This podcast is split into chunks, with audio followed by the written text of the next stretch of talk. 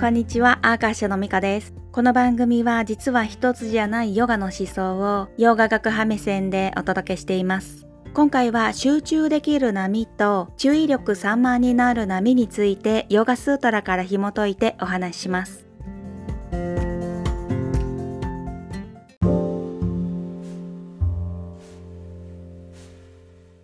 前回私たちの心の性質であるグナのうちラジャスとタマスの取り扱いについてお話ししましたがラジャスが良くてタマスがダメということではなく両方必要なクオリティなんですね。ただ双極状態が危険で避けるべき極端なタマスのためにはもっともっと欲しがって加速する質であるラジャスを上手に取り扱おうっていう提案でした。での今回は重だるい質であるタマスは置いといてラジャス過剰で注意力散漫な状態とサットバで集中している明晰な状態についてヨガスートラではどう説明しているかをお話ししたいんですけれどもその2つの波には相互作用があってどちらかが優勢になるとどちらかが抑えられるというふうに言われています。注意力散漫な波に乗っている時にそれに抗おうとすればするほど注意力散漫な状態が引き伸ばされるよって言っててそういう習性があるものだからとりあえずは自然に任せることが大切だよって言ってます。